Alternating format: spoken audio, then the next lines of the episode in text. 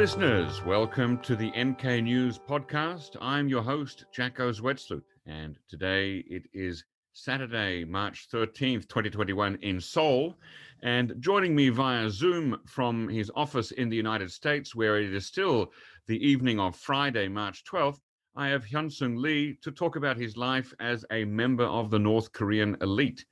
But first, I'd like to ask all of our listeners to please do me a favor.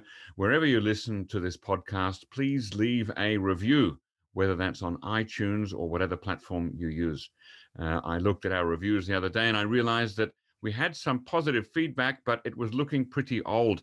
And that's mostly my fault because I haven't been encouraging you, the listeners, to leave reviews. So, ladies and gentlemen, please leave us some reviews and share the podcast with your colleagues, friends, and even enemies. Second, check out N K News, your specialist source for trusted information on North Korea. Get behind the headlines at N K news dot org. Consider buying a subscription for a year. It's more affordable than you might think, and it helps to fund the excellent journalism that my colleagues put out every day. In fact, if you sign up as an annual member, it's less than a dollar a day. And if you're already a subscriber, consider a subscription to N K Pro. Now, to introduce today's guest more properly, Hyun Sung Lee is a former Deputy General Manager of the Korean Myeong Shipping Corporation, which is a North Korean state-owned business entity, and he graduated from China Dongbei University of Finance and Economics, where he was chairman of the Kim Il Sung Socialist Youth League, Dalian China branch. After he completed his military service in two thousand five, at the rank of sergeant, he was granted membership in the Korean Workers' Party. Despite his prestigious background and elite-level education, a series of brutal purges by Kim Jong-un forced him and his entire family to defect in late two thousand fourteen, making their way first to South Korea. Subsequently, the entire family emigrated to the United States, where Hyun Sung has been engaged with several Washington, D C think tanks and N G Os in consulting roles. Welcome on the show, Hyun Sung, and thanks for joining us. Thanks for having me. So there's so many things that I could talk about with you, but I thought let's focus this episode by talking about your life, uh, mostly in North Korea, but also in China. Uh, what is it like to be a member of North Korea's elite? Um, it's very tough question, but I'd like to say, uh, I'll just explain my background. Sure. I uh, was born in North Korea, uh, in Wonsan city in North Korea, in nineteen eighty-five, and then I moved to Pyongyang when I was three. And then from that time, I, I would say I was raised as elite uh, because I went to Pyongyang Kumsong Academy, uh, which is uh, fostering music talent. And Kim Jong-un's wife also graduated Kumsong Academy. Later, I went to uh, Pyongyang Foreign Language School, and my English, uh, my major was English. So I was taught Uh, English in British English. Yeah. So like Pyongyang Foreign Language School is, uh, you know, specialized in teaching foreign languages. And then all the uh, elite children, uh, the member, the member of the elite children was starting there. After that, I went to, I voluntarily joined the military, even though my high school was exempt from military service, but mm. I joined military and I served for three years and three months. And later I was lucky to move to China because my dad was assigned to do business in China as a North Korean state-owned state-owned company official. Right. So yeah, he uh, I can I could study in China, and so later I become a uh, the uh, deputy general manager of Korean Myeong Shipping Corporation. So you were born in Wonsan, but you moved to Pyongyang as uh, at an early age, and, and you said that you were a member of the elite. You know, when you, when you moved to Pyongyang, was that because uh, did you move to Pyongyang because of your father's job?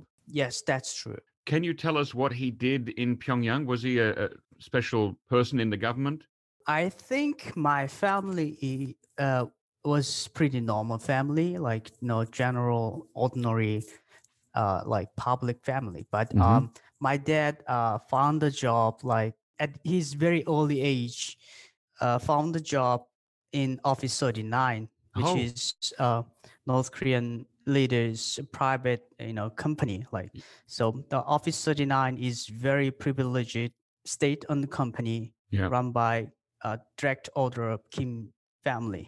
Right. Okay. So, so he moved from Wonsan to Pyongyang to take that job. Yes.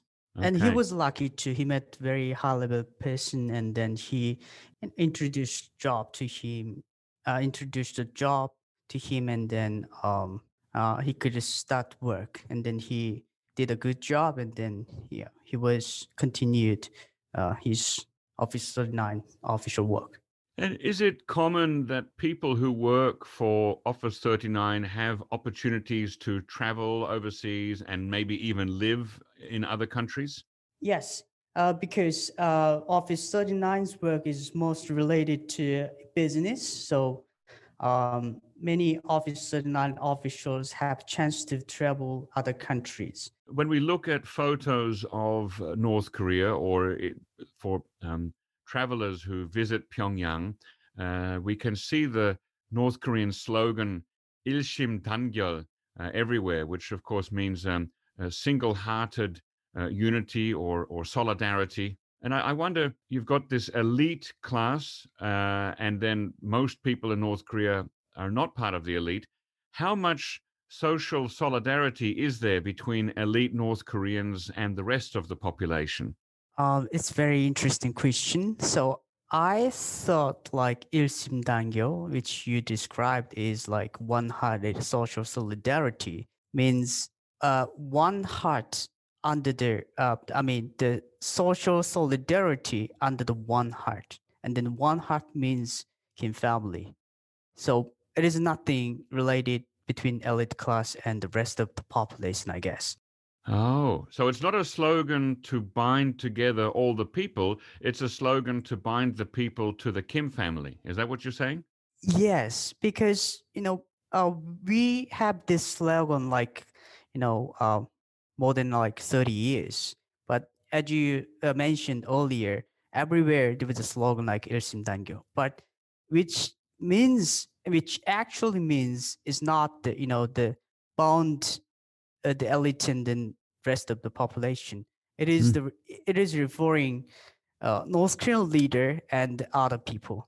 So one heart, and then you have to bond with this one heart. One heart means K, uh, Kim Jong-un. The leader's heart. Yes. Yeah. Uh, what percentage of the North Korean population would you say are members of the elite class? Would it be five percent or, or smaller? Um. It could be say, uh, it could say five percent. I mean, I don't really get it, how we can classify elite class. Yeah. Yeah. That's a, that, that's actually a great point, is that it can be very tricky to, uh, to define who is in the elite and who is not in the elite. Did you feel, when you lived in Pyongyang, did you feel that everyone in Pyongyang was a member of the elite? Uh, I didn't. Because I know um, other people's life, and then, you know, um, my friend's life. So, you know, the generally speaking, my friend's life is much better than other uh, general population. So, mm-hmm. um, you know, my myself also, you know, uh, a friend of my, you know, elite class. So um, I have some basic understanding of uh, it is not, you know, my life is not the, you know, general popul- population's life. And all of your uh, fellow students at the Kumsong Academy, would they have all been children of the elites? At the beginning, I guess, like nineteen eighties, nineteen nineties, the most of elite members, they uh, let their children study in Kumsong Academy, because at the time, Kim Jong-il is very focusing on music and then movie industry. Right. Yeah, right. So every elite is like, hope their children to, you know, continue, you know, some music industry work or movie industry work. Mm-hmm. But later, they, their interest is shift on the other subject, like foreign language, mm. because the foreign language gave you more opportunity to travel other countries. Right. And then, you know, if you stay other countries, and then you have more freedom. You know, every, you know, elite, you know, class members, they let their children study foreign language. And and you had that chance uh, because your father got a job in uh, Northeast China, So you uh, lived there for a time, and you became uh, chairman of the Kim Il Sung Socialist Youth League in uh, Daryan branch. So uh, tell us a little bit about the life of uh, North Korean people who live in China. What is it like, and how is it different from life in Pyongyang? Oh, I would say it's uh, there's much difference outside North Koreans and the inside North Koreans, because when you live in uh, North Korea, there's a lot of conference, a lot of you know the you know session you have to participate. You mean different then, kinds of meetings? Yeah, different kinds of meetings, and then you know all gatherings. The North Korean regime don't allow you to be alone.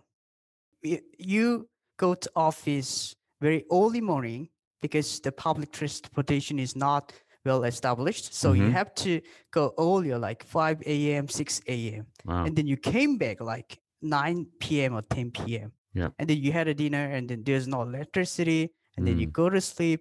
And again, that's like life cycle is continued. And then yeah. even though you are an elite member, and then you have to participate in all kinds of meetings every day. There is no way you think other things, or you watch, you know, movies, or but um, you know, outside of North Korea, uh, you can enjoy much freedom, right? So you can access internet, even though there is monitoring and then surveillance. But uh, you have to, uh, you will find a way. They they find a way to, you know, avoid censorship. I can enjoy internet. I can, you know, eat, you know, if I have money, right? Yes, and then I can travel in different provinces in China or other provinces. I cannot travel other another country unless there is a permission. But yeah, there's much freedom. There's no need to participate in every single meeting, but you have to participate in every Saturday meeting. There's a Saturday, as I say, there was a self-criticism, a self-criticism session. Even though you are not a Workers' Party member, everybody have to participate in this session. So even though you're living outside North Korea, um, there is a kind of uh, a system to maintain order and discipline, and that system is through the Saturday meetings. Is that correct? That's right.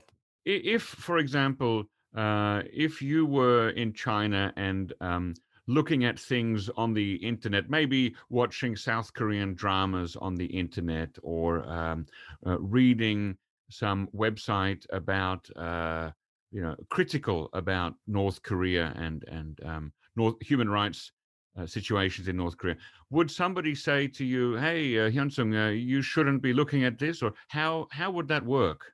So people uh, living in outside North Korea, they uh, watch or read this uh, foreign content secretly, not publicly. Yeah. So even though in my home, there was an internet, so I can access the internet. But I watching those content without any uh, permission from the government. So mm-hmm. if somebody visit my home, that could be the disaster. And if they find out I'm watching this foreign content, and then especially like, you know, the state security agents people. Yes. But uh, other than that, like my friends, and then because they all watch foreign content. So, you know, ah. the, in friends, you know, circle, we share information. Were there people from the State Security Agency in China who sometimes came to visit your house? Yes. It's very rare, uh, I mean, rare situation. Mm. Since my dad was a high-ranking official, he used to serve two times as a presidential nominee. So um, their security agents were reluctant to visit my house, but they visited other people's house. Right. Often. So, you know, some people really... Uh, careful about watching uh, other foreign content. What about your father? Did he know what you were watching and reading at home? So my dad was kind of uh, loyal to the country and yeah. the regime. So about three years when we were in China, he didn't allow us to watch South Korean movies. But uh, later, like, you know, it's it's a normal thing for us. So, yeah. you know, we watched it. But, you know, for three years, like, he, you know, they criticized us watching, you know, South Korean movies. But, you know, who can prevent, yeah. you know, the thirsty of information? yeah, yeah. Even right. even my mom and my sister and myself, you know, yeah. you know, very thirsty for like those interesting dramas. So right. we watched it. Now, in North Korea, um, when foreigners, well, when a North Korean person meets a foreigner, uh, they usually meet with two North Koreans and one foreigner, you know, so that it's um, it feels safer, uh, more comfortable. When you were living in China, were you encouraged to only travel together with another North Korean, or were you allowed to go around and, you know, um, meet people who you wanted to meet? I was living with my family, so I don't need that kind of requirement to travel with another person. So mm. if you stay in China, you can I can travel different, you know, cities in China uh, with the permission of uh, the the party leader and the state security agent. I don't need uh, somebody accompany with me. Uh-huh. So tell us about the Kim Il Sung Socialist Youth League. Uh, what is it and what does it do? Is it like the Boy Scouts? A kind of, it is kind of Boy Scouts, but it's much more mature, uh, the children, like, you know, the News League. So um, uh, it could be, a the age range could be like fourteen to like thirty. So somebody oh. who is not joined the uh, Workers' Party is yeah. also part of the uh, Kim Il Sung Socialist Youth League. Okay, that's quite a big age range from fourteen to thirty. Yes. That's what I'm saying. You know, the Socialist League has five million members. And what kind of activities did you do in the league? Basically participating the meetings and conference, and then rally, the Workers' Party organized. Mm-hmm. And then uh, every Saturday we participate in the self-criticism session. Yeah. The main activity organized by the Workers' Party. And then we have to support this Workers' Party's direction and then all these kind of, you know, policies. Now, you were the head of the uh, the Dalian chapter of the Kim Il Sung Socialist Youth League. How were the activities of the league in China different from the activities of the league inside North Korea? Oh, inside North Korean, those uh, the members of Socialist League, they have to participate in every kinds of, you know, activity. Yeah. But uh, like my region and then the other uh, members living in outside, and then they have much flexibility. So we only, uh, you know, open that self-criticism session on Saturday. Sometimes I organize like, um, you know, uh, playing soccer, and then, you know, uh, we went to P C room, like, okay, yeah, room together, playing some, you know, games together. Like shoot, shooting games or driving yes, games? Yes, shooting, shooting games. Much, okay. Pretty much shooting games. Okay. So they enjoyed a lot. North Koreans enjoyed like Counter-Strike a lot. Oh, really? Yeah. Huh. Uh, that's a very popular game in North Korea. But even though there's no uh, internet, but we have an intranet. So yes. we're using intranet in like, you know, that, you know, P C station. Uh, did you ever go camping with the, the, the youth league? Is that one of the activities they do? Yeah, yeah. So we, uh, the Dalian city is the uh, the um, coastal city. So we have a, a sea there. So we usually go to sea to have some, you know, um, bulgogi, and then, you know, the barbecue, like, you know, fish barbecue. Or yeah. Uh, that that was the part of the activity. But we uh, pool money, and then, you know, we buy things, then go. It's pretty flexible. So that's why, you know, young generation loves the life of outside. Uh, yes. Once you experience the outside life, you won't go back. Well, now, I think that surely the uh, the North Korean government must be very worried about things like that, that, uh, that young people will taste uh, some freedoms, some liberties, even in China, you know, even in a, a country uh, which is not uh, very free or democratic. And and then it will be difficult to come back to North Korea. How does the North Korean government try to avoid that situation? So North Korean regime is very um, aggressively educating these young children. You know, not let those, not, you know, those, trying to prevent those people, you know, uh, influenced by the foreign content or foreign life. You know, in And the part of my uh, mission was educating them of North Korean policies and the North Korean ideology. So we have a meeting every Saturday, right? So mm-hmm. we keep talking about, you know, what North Korean party asks us, and then I'm trying to give direction for them. Um, so did you receive educational materials from North Korea while you uh, to teach the, the the members of the Socialist Youth League? Did you get books or or pamphlets or emails or P D F files to, to teach them? Yeah, uh, there was a party leader in every region. So he distributed uh, the material to me. So, and then I have to deliver these materials to uh, the members.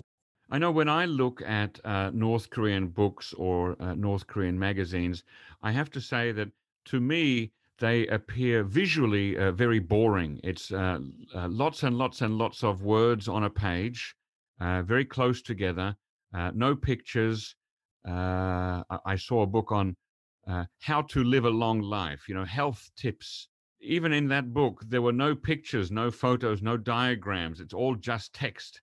And I wonder how, when you're talking to younger people in the Socialist Youth League, it must be very difficult to hold their attention uh, and make them interested. Uh, how did you do that?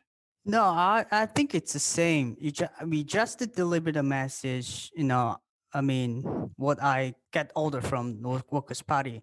Yeah. I don't care if those people, you know, understand or not, because I ah. know they will not observe those content. I see. Right? One time I had this, some... Uh, very difficult situation when I uh, was the uh, director of the uh, chairman of the Kim Il Sung Socialist Youth League in Dalim, because yeah. you know at the t- at the beginning, you know, it, it was two thousand seven. I knew there was a not many members, like almost twenty. So and then they come from every lo- different location from the city, so mm-hmm. it takes uh, one hour or one more than one hour for some children to come to the, you know, the place we have, uh, we are having a meeting.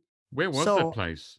It's a restaurant, North Korean restaurant. Ah. So it is, a, we don't have any place. So yep. we gathered uh, North Korean, you know, the restaurant.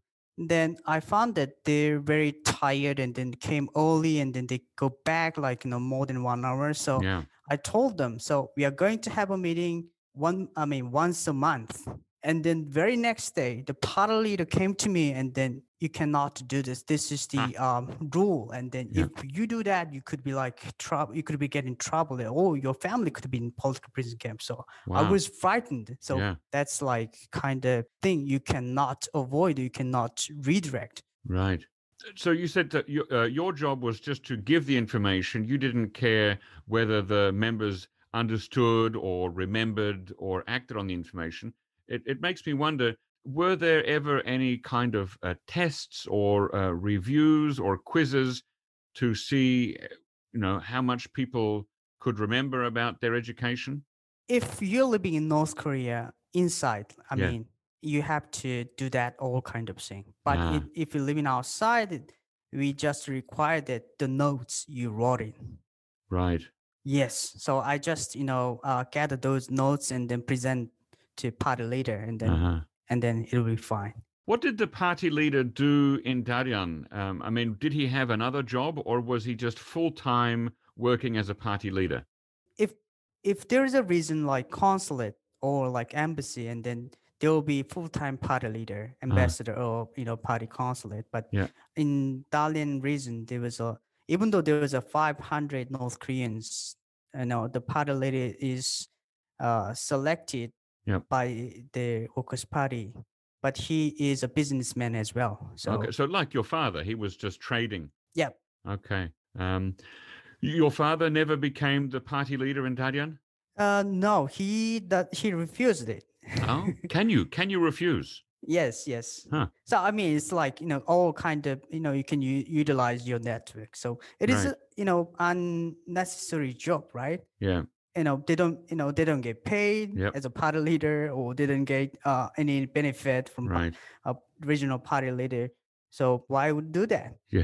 So it is an ad, just additional work. And then yeah. if if somebody, you know, escaped, or if somebody like, you know, made the mistake, and then he could be in trouble though. You're in trouble. Yeah. Now you voluntarily chose to go to the North Korean military. and you served for, how long was it? Three years and how many months? Three months. Three years and three months. And you said that um, that your uh, students who went to your school were actually exempt from military service. So I really, I have to ask, who is exempt uh, and who must do military service in North Korea? You know, in North Korea Constitution, every man in North Korea have to serve military service. Yeah. But there are several schools like, you know, Kumsong Academy, Pyongyang Foreign Language School, and then the every district, every uh, county, there was a uh, first uh, middle school, uh-huh. middle and high school. So those schools are like, you know, specialized in teaching or fostering like talents, yes. whether uh, music or foreign language or genius, super, super genius. So they are exempt from the military service. Okay. So when I visited North Korea and I asked my male guides if they did military service, Uh, sometimes they told me no, and uh, it's voluntary, uh, and it, you know, you don't have to do it. So I guess that means, if they were telling the truth, that those male guides probably came from one of those special schools. Uh, that those guys are like, you know, as as those like uh, the guide, uh, you know, who can speak English. They are uh, special schools. Right. They studied in special schools, like my. you know, school, like like my school. So I think they don't exactly know what the term of this military service. So my dad wanted, uh, like, uh, if you're a man, you have to serve military. Mm-hmm. You know, you know, we discussed a little bit, and then, all right, and then I will serve military, and then, you know, that kind of, you know, personal thing. At the beginning, I served a force unit of North Korean uh, People's Army. Force Corps. Yeah, uh, it is in, in the Haeju. Oh, yes. Uh, the west coast of North Korea. That's in uh, Hwanghae Namdo? Yeah, that's true. Hwanghae, uh, South Hwanghae province. Got it. And uh, later I moved to Pyongyang area, which mm. is uh, General State Department, um, 총참모부, Jakjongbu. Oh, okay. So the general headquarters, I think. Yeah, general headquarters, but my uh, the department was Operation Department. And tell us a bit about what it's like to serve as a conscript in the North Korean military. Well, what are the different things you have to do? Sometimes we read that um, a lot of non-military labor, for example, soldiers who have to go to a farm or on a building project. So just tell us a bit about your experience. You're right. Uh, most of North Korean military soldiers uh, have to do uh, secure food. That work, I mean, the work to secure food, like oh. farming. Yeah, basically farming and construction. But yeah. um, like when you wake up in the morning and then you do uh, regular things, eating, and after that you have to study for two hours of North Korean policies and then Kim family history. Every day? Every day. Two hours? And the late, two hours. Wow. And the later, and then you uh, do some exercise, a uh, training before yeah. lunch. And then after that, all afternoon work is like farming. Really? Yes. Okay. It's a now, general soldiers. And then, I mean, maybe special forces have some different kind of activity. Right. You know, North Korean government failed to provide uh, food aid to North Korean military. So, like, they even, they provide some rice. They couldn't provide, like, uh, other, you know, the food materials. So they uh, have to secure those uh, other dishes by themselves. Now, when you moved from Haeju to the general headquarters in Pyongyang, did your life change much, your daily activities? So my unit was very special unit. Mm. It was called fifteen Martial Arts Institution. The unit's mission is to spread North Korean-style martial arts to North Korean uh, soldiers. Their main job is studying martial arts and okay. then um, uh, training those special forces Uh, for martial arts. In Pyongyang? In Pyongyang, right. Near Pyongyang city. And so were you selected to go to that unit because you had a special knowledge of martial arts?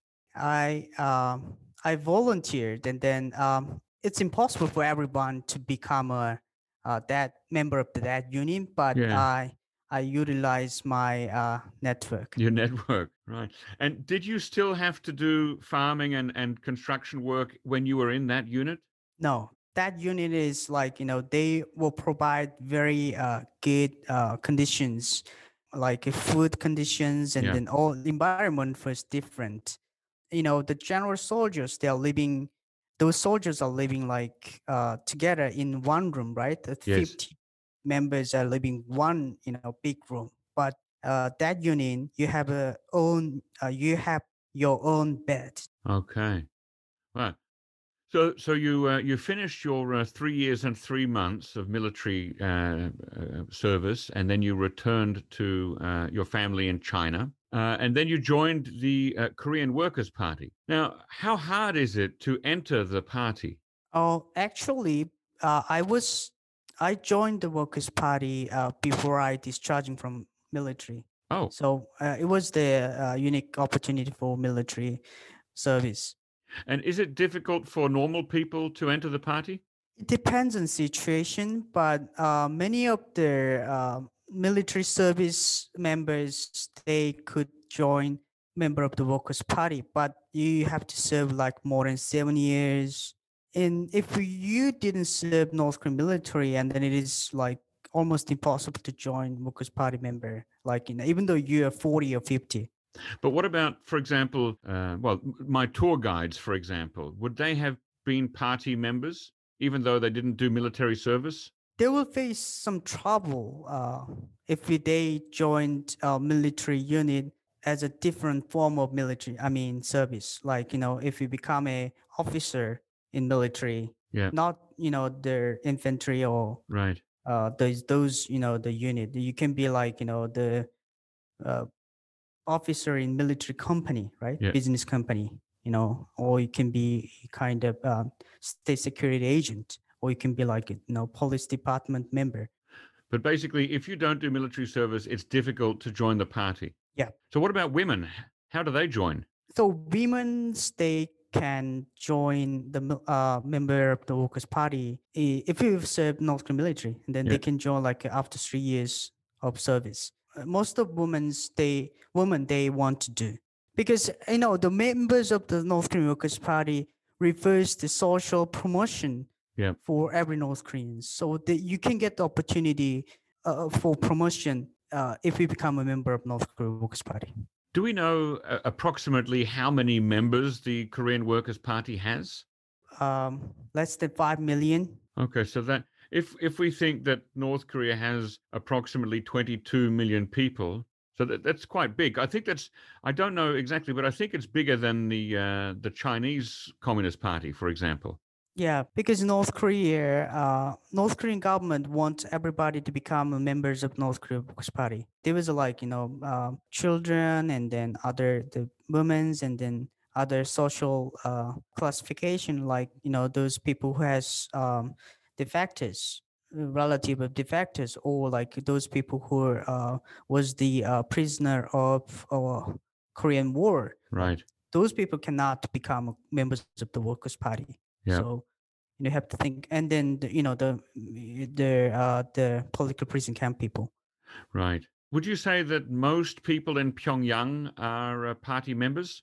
I don't know, but I would say, um, you know, more than half of them are members of the Workers' Party.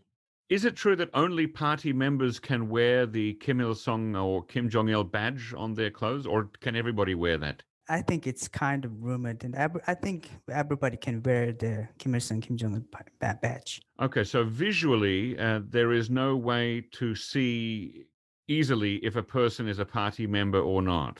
No, you cannot, uh, you know, identify if you don't know that person. Okay. Uh, now, you, you mentioned that being a party member is good because it, you can get uh, uh, promotions in your job and other kinds of benefits. Are there um, special activities that party members must participate in? Like, do they get more self-criticism sessions or more education sessions? I don't see any much benefit from different uh, general public. Only benefit is, you know, you can become a, uh, you can... You know, there's a social promotion, like you can become an official or you can become a, um, a leader of, you know, organization mm-hmm. if you are a member of the North Korean Workers' Party. But if you are not a member of North Korean Workers' Party and all these benefits, all those, you know, social promotion was not guaranteed. must party members participate in more political activities? Yes, yes. Uh, they were required to participate in more meeting and then more like activity, and then they have to support most North Korean, um, all North Korean policies. It sounds like uh, being a party member could be uh, quite a big burden. Yeah, but um, you know, if you become a, uh, if you want to social promotion, and then you have to become a party member. So yeah. There is no choice. Now, we we talked, or you've talked a few times about uh, self-criticism sessions, and I want to know as much as possible about these weekly self-criticism and uh, study sessions. I think they're called uh, Senghwal Chonghwa. Mm-hmm. Did everybody have to go to those meetings, party members and non-party members, uh, young, old, men, women, everybody? Yeah, um, that self-criticism session starts uh, from elementary school. Okay. So even though it's not uh, related uh, whether you are not uh, you are a member of the party or yep. not.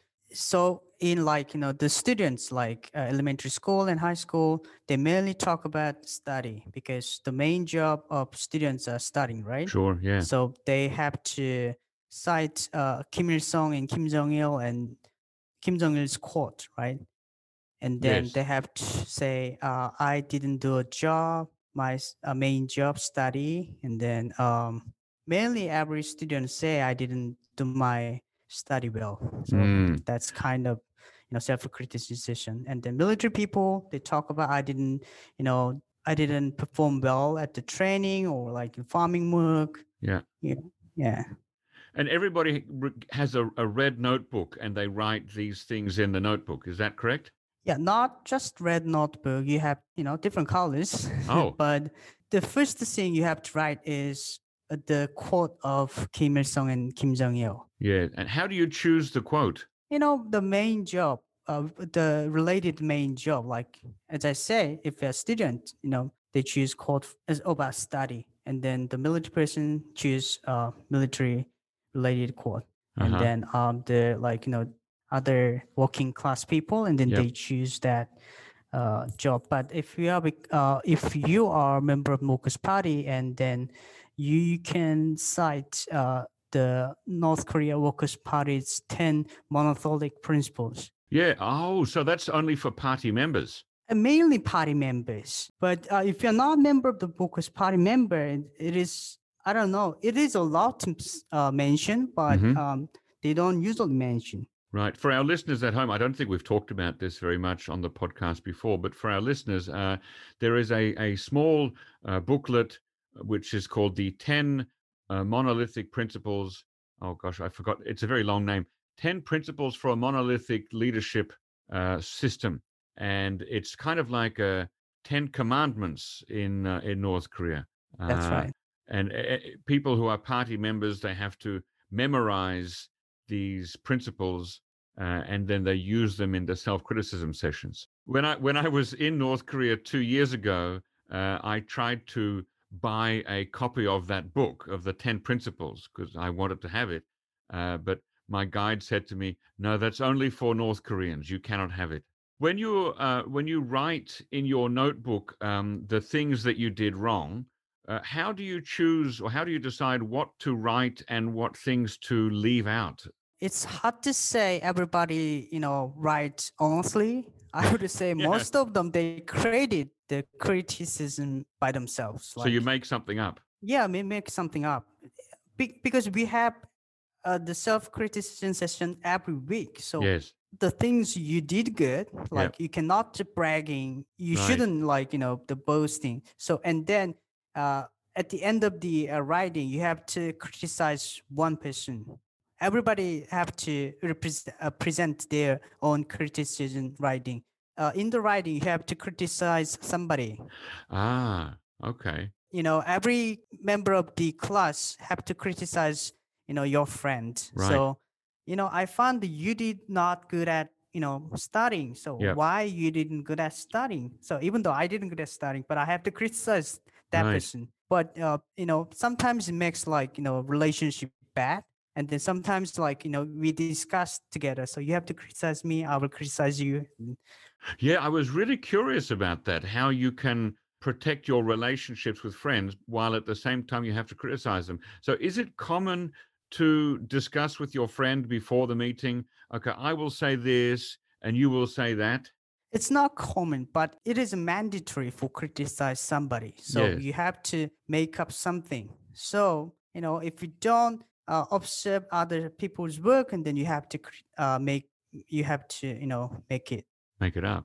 Yeah. Yeah, make it up. So not everybody watching other people's life, right? Right, of course. But you have to write something. So and, that's and because because it's mandatory, because everybody must do it, and because, you know, so much of it is made up, is it easy for people to forgive each other after receiving these criticisms, or sometimes do people hold a long-term grudge at their at their peers because of the criticisms that they received?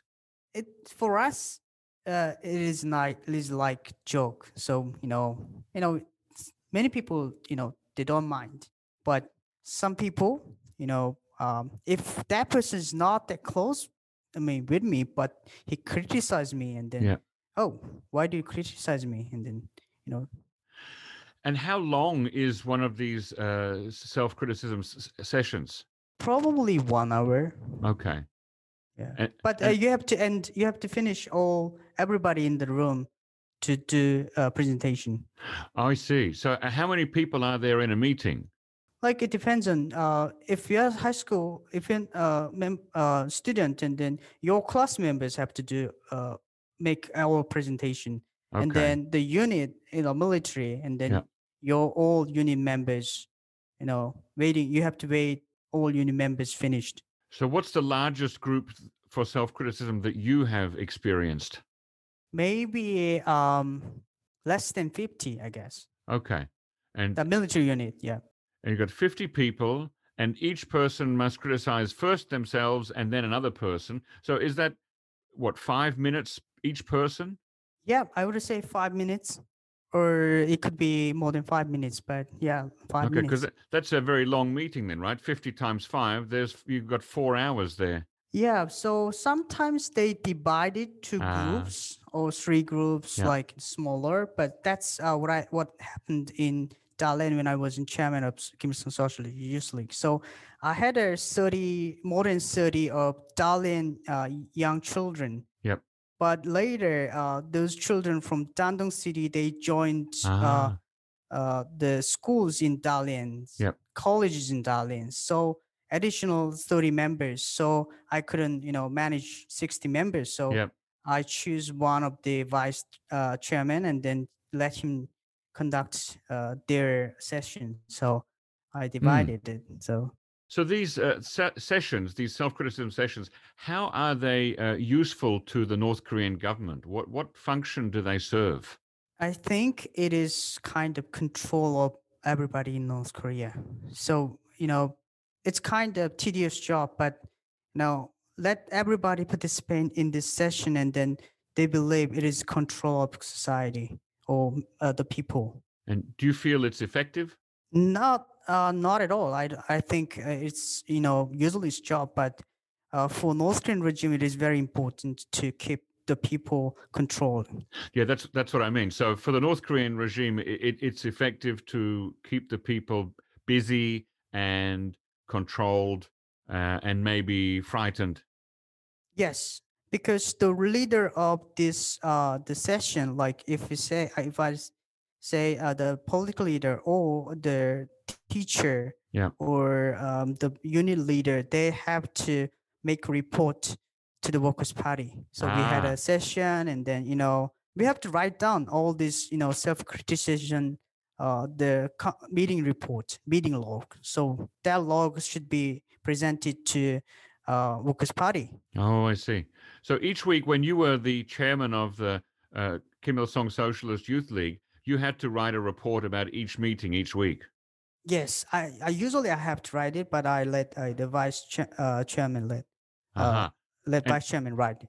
And that report included a summary of each member's self-criticism and other criticism of other people. That's correct. Yeah, a lot of work.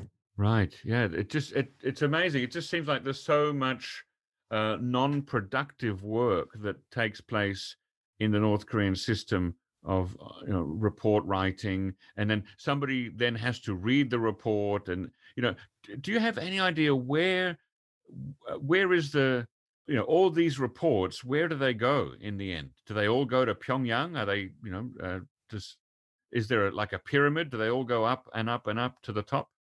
No, uh, so the party leader, they gathered the information at yep. first, and then they make another re- summary of the report. They make summary of the report and then report to the Workers' Party.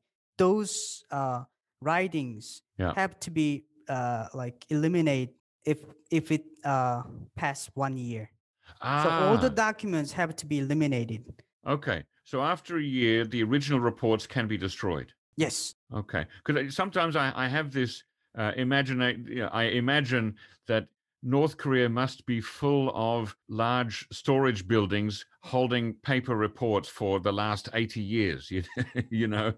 Yeah. So there was a rule that like if you have uh, like self-criticism session or like in a conference material, yeah. those materials should be returned to Workers' Party, and then ah. the materials uh, should be uh, destroyed after one year. I think it's uh, the self-criticism session and then conference is yeah. the mean of controlling people. So it is uh, for them, the controlling people for that time. Yeah. Then after a year, it's useless. So they will keep controlling people for another con- uh, this criticism session.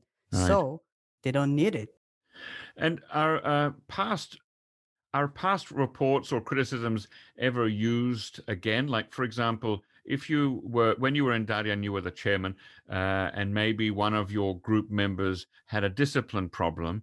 And uh, did you have to say sometimes, uh, from your report ten months ago, you said this, and then now uh, I'm seeing this problem? You know, did you ever use the old reports again?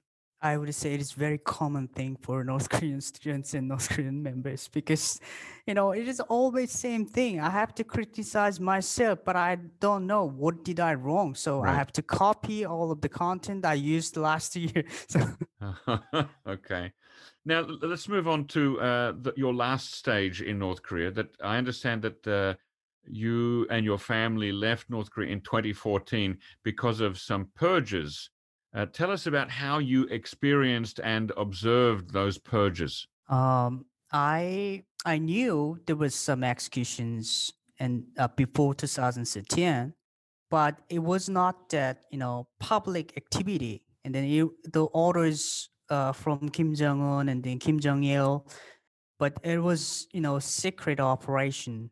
But November two thousand thirteen, the day yep. I arrived in Pyongyang, so Jang Song-taek's uh, two associates were arrested.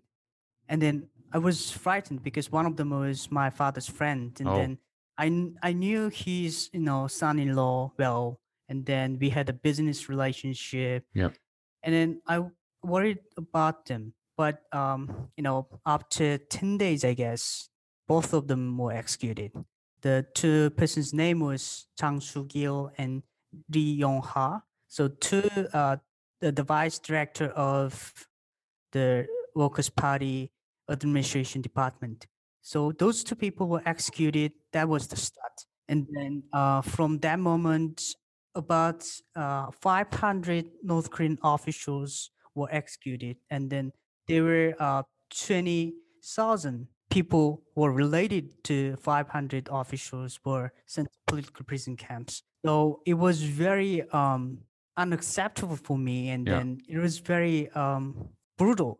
Um, the general who participated the two men's execution, he, uh, I still remember uh, December third, I had a dinner with him. Not me, just my family had a dinner with him, and then he uh, shared the experience, the execution, you know, scene. They, you know, were forced to take a bus to the uh, Gangneung military academy, uh, which is raising uh, military officials, right? Mm-hmm. And then when they arrived there, so two men were uh, tied in the uh, stage, and then, you know, later um, the shooters came and then they uh, shoot uh, with anti-aircraft guns. So with you know, anti-aircraft anti- guns. Yes, anti-aircraft gun was so huge bullet, and then they uh or like whole body was scattered, you know. And then later, after uh, using flamethrower, they burn it, and then those like you know, the smell was you know all over the place. And you and heard then, this directly from the general who saw this. Yes, I heard same story with two different persons, but the first story I heard from the general, I the, the person who participated in the, the the same execution. So he, you know, the flamethrower, and then later, yeah. you know, one of the person announced that those traders are not eligible to bury. They, you know, use tank to crash the leftovers. Right. And then, you know, um, then you know, uh, later, uh, they left scene, and then at that time, Jang Song-taek was alive. Yeah. Kim Jong Un's uncle. He told me at the time he lost his mind. You know, he couldn't, you know, hold his body. So later, uh, people, you know, bring him to the car, and then Jang was so, executed. Who, who, who um, hang on, who lost his mind? Uh, the Jang Song-taek, Kim oh, Jong Un's uncle. Yeah. Okay. So right. later, um, he was also executed, like yeah. uh, January twenty fourteen. Did your father know Jang Song-taek personally? Yes, uh, he met before Jang was arrested forty yeah. days. So did your father feel in danger? Um, kind of, but uh, my dad and Jang was not, you know, re- uh, related in business or yep. administration work. So mm-hmm. uh, they are in di- different department. But my dad and Jang is trying to build a um, industrial complex in North Korea. So my dad trying to bring Chinese investment, and then Jang was very happy about the plan. So yeah. they were, you know, discussing the plan, and then, but um, you know, after forty days, Jang was yeah, yeah. arrested. Yeah. Uh, and is that why your family decided to leave? Was it the execution of Jang Song-taek that made your father say, "Okay, we have to go"? It, I would say it is like initial shocking point for us, but uh, later. Uh, we still see those officials who related Jang Song-taek and then Kim Kyong-hui, Kim Jong-un's aunt. Those uh, officials also were executed. So we believe that Kim Kyong-hui is uh, was dead, and then uh, we decide to defect uh, October twenty fourteen. It is very controversial uh, topic, but we heard Kim Kyong-hui was dead in like five different sources. So oh. I would say we cannot believe the person who on sh- uh, on the T V is not uh, real Kim Kyong-hui. Oh, uh, so how did you come from North Korea to South Korea? There was some help from South Korean people. So um, it was uh, because we were living in China, and then we had the North Korean passport. So it was pretty Uh, relatively easy for us to escape, so we ah. didn't go through like you know hard journey. Uh, and so you you lived in South Korea for a while, and now you live in the United States. Um, how did you make that decision, your family, to go to the United States? We observed South Korean politics and then South Korean situation, but uh, we believe that you know the current South Korean government is not the uh, It's not supportive to North Korean defectors, and mm. then they has no vision or like trust to uh, change North Korean regime. I, I would say uh, if they don't want or they, if they don't uh, protect uh, our family, and then we yep. should leave, right? So that's mm. how we uh, make a decision. Made decision. Was it difficult to go to the country which you believed for a long time was your great enemy? Yeah, it's very good question. But I lived in China for a long time, like, yeah. you know, more than seven years. So I watched a lot of polit movies. Mm. Then actually my friend circle who studied English, they all, uh, they know United States is the great country, and then, you know, best country in the world. And then, you know, they, like a young generation is much different from old generation. They believe, yeah. you know, North Korean system is not the best, best system. So right. they won't live outside of North Korea, mm. but they uh, have relatives and family members there in North Korea, so they cannot make, you know, um, decision like me. But I would say they will make, you know, right decision when the opportunity comes, when they will have opportunity. Yeah. And what kind of work do you do now in the United States? I'm doing a consulting uh, job on North Korean matters to uh, N G Os in the United States. It is uh, related to North Korea, and then I have a passion to liberate North Korea. And then um, many of the um, work was, you know, the North Korean human rights and then sending information to North Korea, and then uh, to give some advice on North Korean policies. So it was very uh, interesting to me. Now, Hyun Sung, you and your sister also run a YouTube channel called Pyeonghattan. Uh, tell us a, a little bit about it.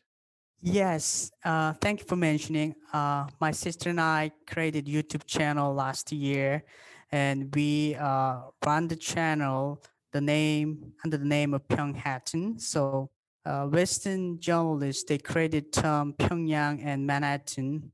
They combined these two languages together, Uh, created one Pyeonghattan. But I have a different meaning of Pyeonghattan, because in Manhattan there was a uh, the status, Statue of Freedom. Oh yeah, the Statue of Liberty. Uh, Liberty, yeah, yep. Statue of Liberty. So I want that statue. I want to bring that statue to Pyongyang. So Pyongyang become a like Manhattan. So you know, Pyongyang people become a uh, New Yorker. And then I hope they can enjoy freedom as much as New Yorkers do. And I hope Pyongyang people can spread freedom to the entire North Korea. And uh, listeners, I, w- I want to encourage all of you to uh, to have a look at the Pyeonghattan channel. It's really great. Uh, both Hyun Sung and his sister have videos up there. Uh, Hyun Sung, how do you feel, um, how can North Korea change?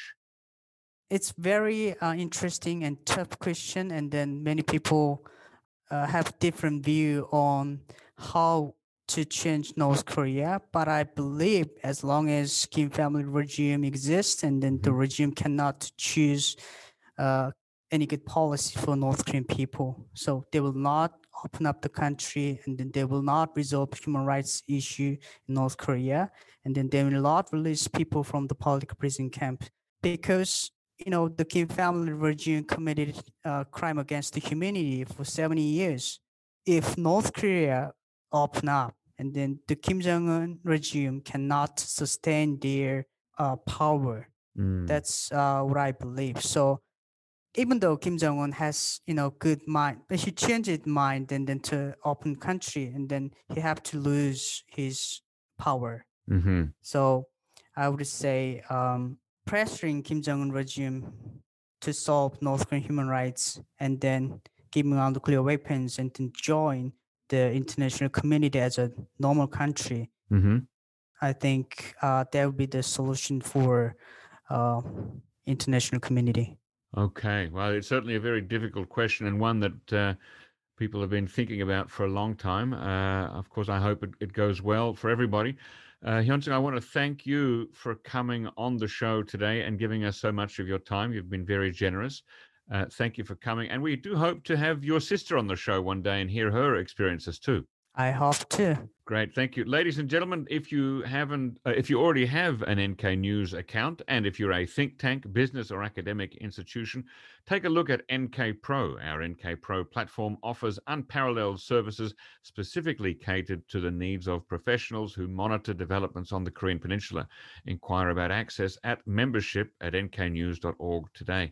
Our thanks as always to James Fretwell and Chad O'Carroll for facilitating this podcast, and to Arius Dare, our post-recording producer genius, who cuts out all the extraneous noises, awkward silences, bodily functions, et cetera. Thanks, and listen again next time.